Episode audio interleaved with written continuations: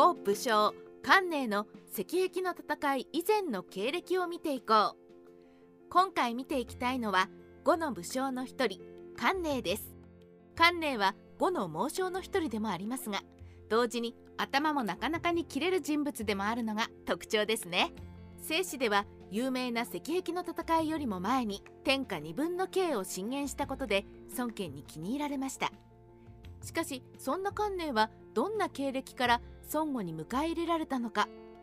そこで今回は石壁の戦い以前の観念の経歴からその生涯を見ていきたいと思います。観念一年発起する。観念の青年について正史には記載はありませんが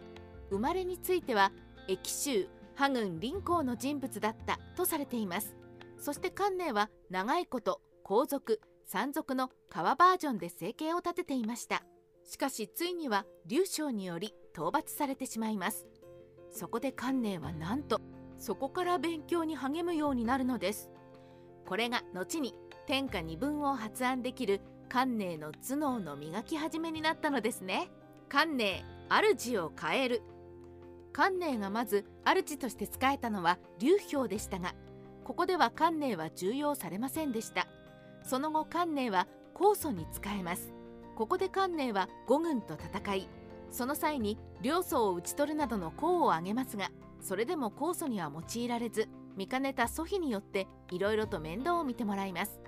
しかし結局酵素からは冷遇され祖父の勧めによって酵素から離れることになります。そしてさらにその後観念は出奔して孫権に下ることとなります。五の武将観念の誕生です。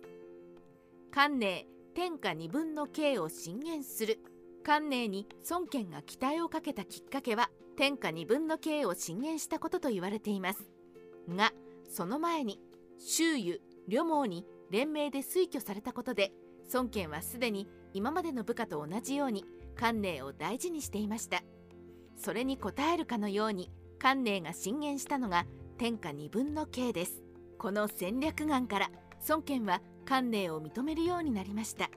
後にかつての主であった酵素を打ち破るのに活躍する観念。しかしかつての恩も忘れてはおらず祖父の除名嘆願を涙ながらにやっている義兄心も見せています。後に観念あり。後に観念の名を有名にするのが樹種での戦い。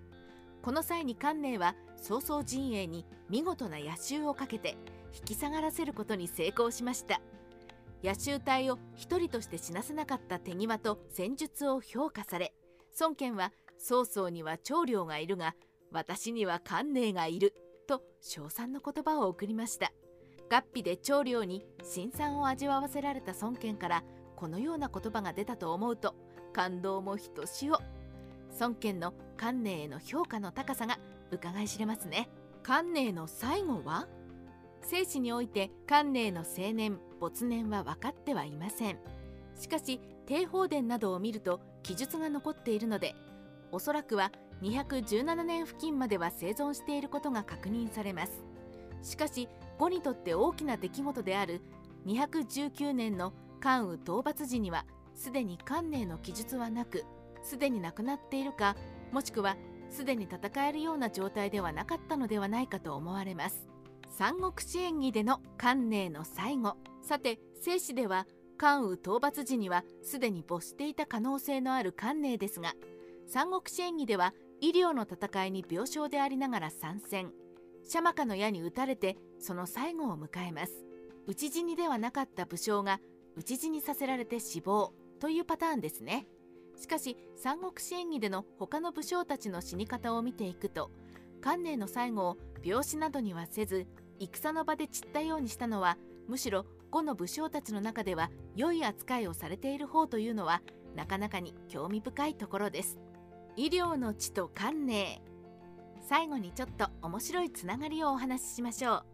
観念は生死において家軍の宗人と戦いますがこの際に関寧が計略を立てたのは医療のダッシュ見事医療をダッシュしますが宗人の兵に囲まれてしまいます。しかしその包囲に何日も耐え続け屈することなく戦い続けたとあります。この関寧が三国志演義でとはいえ後に医療で打たれる。なんだか縁を感じさせますね。三国志ライター千の独り言紆余曲折を経て呉に訪れそして退場していった武将の一人関寧。